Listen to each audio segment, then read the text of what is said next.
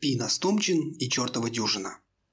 Пина Стомчин был достоин Нобелевской премии по литературе, но абракадабрил так, что его читал только кот, имевший привычку лежать на письменном столе под теплым светом лампы, рядом с пузатой чашкой чая, стыдливо прикрывая пушистым хвостом те места в неряшливо разложенных листах, которые ему были особенно непонятны. Пинос, глядя на кота, фыркал, пыхтел сигаретой и ходил из стороны в сторону.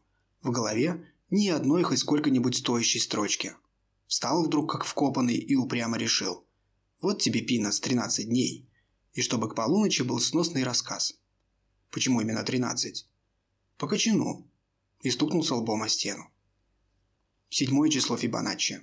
Дюжина булочника. Чертова. Чертова пустая голова. Еще двое суток Томчин ходил из одного темного угла в другой, ковырял штукатурку на стенах, садился за стол, вставал, снова садился, кормил безучастного кота, снова ходил из стороны в сторону, надеясь. Наконец, на третий день он напился в дребезге. Проснувшись ночью в подозрительно мокрой постели, он кое-как сменил белье, шаркая тапочками по лестнице спустился во двор, добрался до ночного магазина, купил, извиняясь еще, и снова напился. К утру неизбежно пришло тяжелое похмелье. Томчин ворочался, вздыхая в постели, пытаясь уснуть.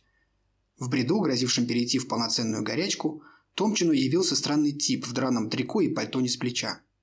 «Чего разлегся?» – пригрозил кулаком тип. «Садись в поезд и езжай на север, ровно 13 станций. На 13 же сойди и иди прямо, никуда не сворачивая. Там найдешь». «Что найдешь?» «Сейчас как дам». Поправив здоровье остатками и наспех одевшись во что попало, Томчин поспешил на вокзал, купил билет все равно куда – лишь бы в указанную сторону. Полицейские проводили взглядами. Но не тронули болезного, пожалев. Не выдержит такой в казематах, да и что он может право нарушить? Разве что упасть да лоб расшибить.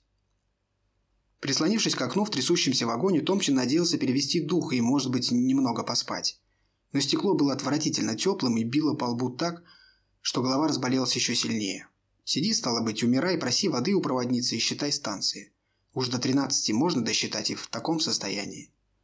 Но все же Томчин попросил проводницу сообщить ему заранее. Проводница цыкнула и дала воды.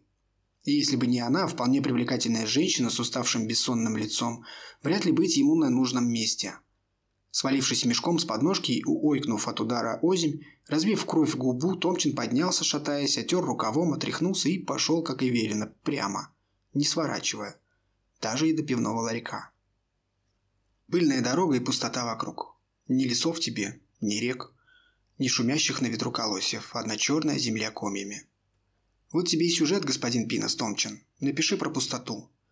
Пустоту человеческого существования. Что-нибудь такое экзистенциальное. В духе ленты Пазолини, где голый мужик бежит по фабричной пустыне по черным насыпям шлака и орет, что есть мочи. Вот про это и напиши. Глупость выйдет, но хоть что-то. В конце дороги виднелся двухэтажный барак, времянка, ставшая для нескольких семей местом обитания безвременного. У самого дома мальчуган в испачканной балоньевой куртке тыкал палкой в грязный собачий череп. Томчин остановился, заинтересовавшись. «Что ты делаешь, мальчик? Ты же так не расколотишь. Камнем надо. Есть камень?» Томчин посмотрел по сторонам, приметил в луже булыжник, достал и торжествующе отдал мальчику. Мальчику сил не хватило, и тогда Томчин решил взять дело в свои руки. И со всего размаху, подмышкой треснуло, ударил по собачьему черепу. Череп разлетелся в дребезги, и оба, взрослый и юный, довольно улыбнулись. Так-то. «А где же твои родители, мальчик?» Мальчик втянул носом. «Бабушка». «Что бабушка?» «Бабушка говорит, что я дурачок и печет пирожки с капустой, а я ем». А папа умер, разрезал кислородный баллон и умер. Зачем? Он не сказал. А мама? А мама с матросом уехала на Черноморский флот, сказала, что привезет корабль. И что? Нету. Корабля и мамы тоже. И что же? Бабушка? Бабушка говорит, что я дурачок, но это неправда, я просто людей не люблю. Почему же ты людей не любишь? А за что? Томчин задумался, а ведь и правда не дурак. Ты мальчик хороший, говорит Томчин. Совсем не дурак, это я тебе как взрослый говорю. Только я пойду теперь, мне очень надо, а ты кушай больше пирожков, чтобы стать большим и крепким, пойти служить на Черноморский флот, танцевать яблочко и бить наглые морды матросам. И, начищая бляху, презрительно смотреть на их Марусик. Хорошо? Хорошо. И руки пожали, потому что разговор взрослый, без этого никак. И побежал Томчин, радуясь обратно грохочущим поездам. Вот ведь, а, вот ведь. И как же это я додумался напиться? Напишу про дурака и череп. Про кислородный баллон и Черноморский флот. Да тут на роман будет. Про блестящие бляхи и пирожки, про камни и тяжелую память. Про все, о чем стоит. И никакой вам экзистенции.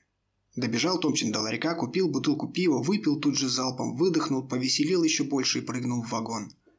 Домой. Домой, быстрее. И слишком медленно шел скоростной, писатель сучил ножкой и теребил в руках сигарету, пока не распотрошил вовсе. Обшарил все карманы в поисках блокнота и карандаша, но не нашел. Лежал на стекло и рисовал каракули, понимая в них встреченную историю. Вот матрос на корабле, вот мама с кораблем – вот бабушка печет пирожки вся в дыму и вертит распухшим пальцем у виска. И мальчик, шмыгающий носом, который неизбежно вырастет. Обязательно вырастет. Обязательно. Станция такая-то мелькнула в окне, и Томчин рванул в тамбур. Спрыгнул молодечески с подножки и побежал. Два квартала. Прямо и налево. Два квартала. Теперь налево. И вот уже у окна на третьем этаже и силуэт беспечного кота в одном из. Ради бога, человек, человек. Оборачивается Томчин. «Мелочь, не хватает, выручи, будь другом». «Некогда, некогда, потом, потом». И, взявшись за дверную ручку, падает писатель ничком, огретый камнем по голове. По карманам шарит. «Ну вот же, друг, нормально же можно. Полежи пока». Смотрит кот в окно, все видит. «Ничего, хозяин, сейчас приедет эта штука страшная с огоньками. Вылечат, намотают на голову марлю, чтоб не дуло. Осень все-таки, а ты без шапки все бегаешь. Ты полежи, меня пока соседка покормит. Будет тебе абракадабра.